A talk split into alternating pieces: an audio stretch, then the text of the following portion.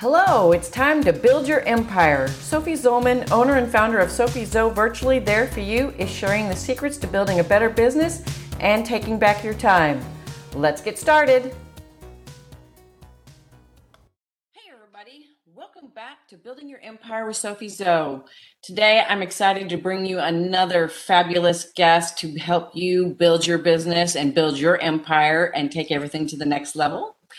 Uh, his name is Joe Graham and he's got 15 years of sales experience and a heart to help others succeed. He started the 150K podcast. Its mission is to help people go from dream to six figures and beyond.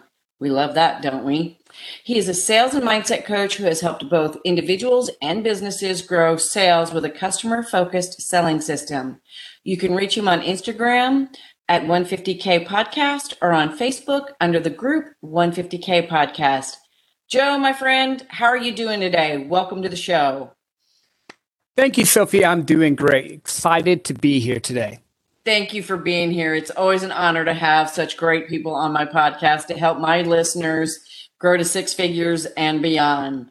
So, with that in mind, Joe, tell me what is your best tip, trick, or advice for those entrepreneurs out there listening who are ready to grow to six figures and seven figures and beyond? Well, and it's actually really simple customer focus.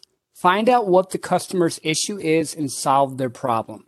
The biggest thing I see most coaches running into or doing that doesn't work is they get an idea or a course that they think's great for them, but they don't listen to their customer and find out what their need is. So they're selling them something that doesn't work. When you go to your customer, your client, and you ask them specific questions about what they need to do, how it is that, you know, you can help them, it builds that relationship up for you.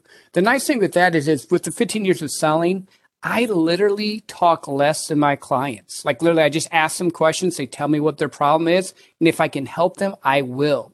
So don't get uh, what I would call the shining syndrome where you get stuck on it, my course, my thing. This is perfect because it may be perfect for you, but it might not be for them always make it about them and you can make as much money as you want. Zig Ziglar talked about that. If you solve people's problems, you can do that.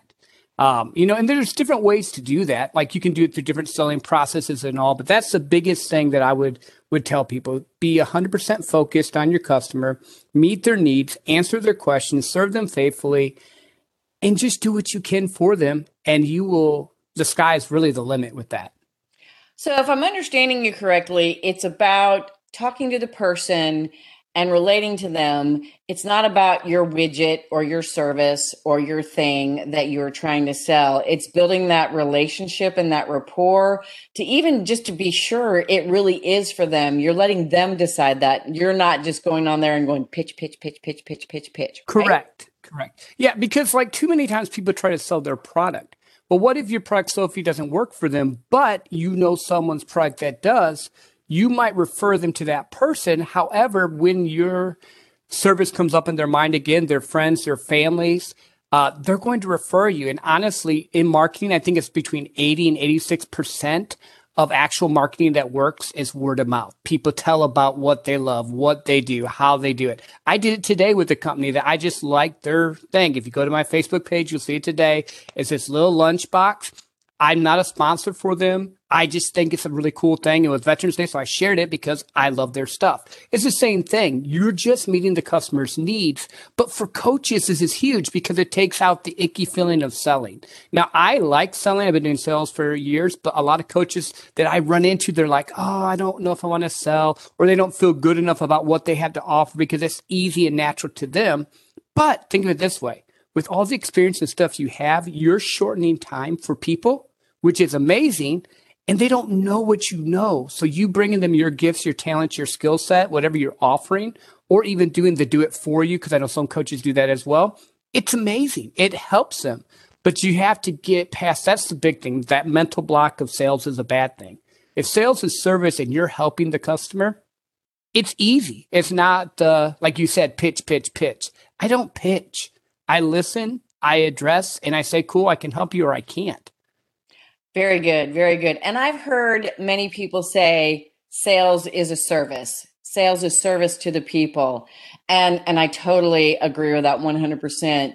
But in case there's people are listening that aren't really sure of that or don't want to believe that, what would you say to them about sales being service and not sales and icky and and all of that?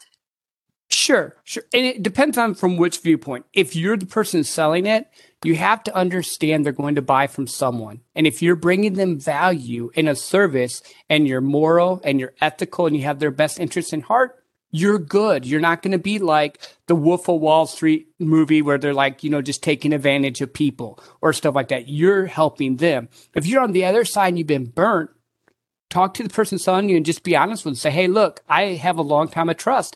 And if they're a good salesperson, if they believe or a good business owner and they have your best interest in heart, they're going to take the time to walk with you and follow up with you and hit your deadlines and stuff and not just push, push, push product. That's the best way to figure it out. If you're talking to a sales professional and they're just like, buy today, buy today, buy today, and there's that pressure, yeah, maybe back off. But if they're like, hey, you know what, Sophie, cool. This is what you said you wanted to do. This is your time frames. When do you want to, you know, and they work with you together. It's like it takes it out of being a salesperson and I'm a business professional helping you, who's a business professional, or you, the customer, meet your needs and then you don't have the stigma of sales because we've all gone to the car dealership. I know that's the big one everyone talks about. That's easy one everyone can relate with. And I know a lot of car sales people that are really nice people. So if you're listening to this, guys, I'm not talking about you, but you know, they walk and they talk to the manager and they come back and you know, they're not talking to the manager. You know, they just went in the other room to put the extra pressure. And I'm like, look, car salesmen hate me when I come in to buy. I'm like, look, I do sales for a living. If you go talk to the manager, I'm not going to talk to you. I just want the price. I want to know what it is. And that's fair. But I actually found the sales guy and I buy all my cars from him because I like Toyotas and he just shoots me straight. And that's what people want. They want a fair value and someone they can trust. Absolutely agree. And and yes, everybody talks about car salesmen and attorneys. yeah. Those are all the bad eggs out there, but they're really not. Not all of them. You can't put everyone in one basket just because a few of them are not the best in the world about how they conduct their business. So, all of that sounds really good and I love it. And it, it really is nice to talk about sales in that perspective because so many people hate sales. They think it's icky. They think they're pushing people into something and they don't know how to come from that place of service as opposed to pitching. So, um, thank you for explaining that from your perspective because also hearing different perspectives about sales being of service is great for my listeners too because everybody understands things differently perceives things differently and receives things differently. So i love how you've put a slightly different spin on it. And by spin i don't mean you know ickiness. I mean you're putting a different explanation to it that some of the people may get as opposed to hearing it from another way. So this is all great stuff. So, Joe, do you have anything to offer my listeners as far as a free offer, or do you just want to have them come check you out at your website? Where can my people find you and get in touch with you if they want to learn more about how you teach sales and how how you coach people? Sure. Easiest way to find me. And Sophie did an amazing episode. It's on the 150K podcast. You can see that on Apple, Spotify, uh, Breaker, pretty much anywhere you listen to your podcast. You can also find me on Instagram at the 150K podcast. And then I have a Facebook group as well. Um, I do reply to the DMs if you reach out to me that way. I don't have a set course per se yet. I've been doing a lot of consulting with businesses. I have a pretty big network right now. So I've been doing more of one on one consulting. Uh, that will probably be coming in the future. Awesome. Sounds good. Thanks so much again for being on my show, Joe. I've loved having you, and I'm sure my people have loved hearing you. So um, that's a wrap today, guys, and I look forward to seeing you all next week. Thanks for joining me for another episode of Building Your Empire. For more tips on business building and living your best life, check out our website at sophiezo.com or follow us on Facebook, Instagram, LinkedIn, and Twitter. Have a great day.